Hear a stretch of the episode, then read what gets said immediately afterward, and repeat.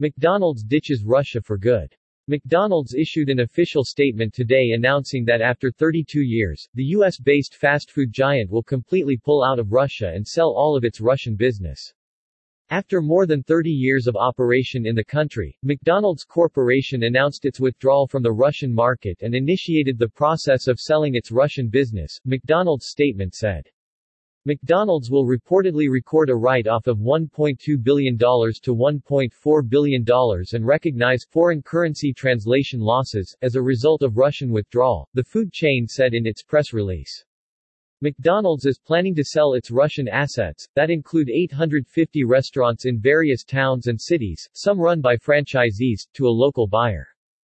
It employs around 62,000 people in Russia and works with hundreds of local suppliers. According to the statement issued by the fast food chain, its priorities include seeking to ensure the employees of McDonald's in Russia continue to be paid until the close of any transaction and that employees have future employment with any potential buyer. Local news sources report that after the sale the restaurant chain will operate under a new brand.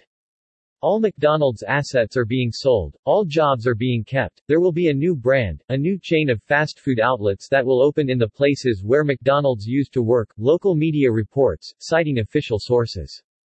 In March, McDonald's announced it was shutting down its restaurants in Russia and suspending operations in response to unprovoked Russian aggression against Ukraine, while promising that employees would continue to be paid.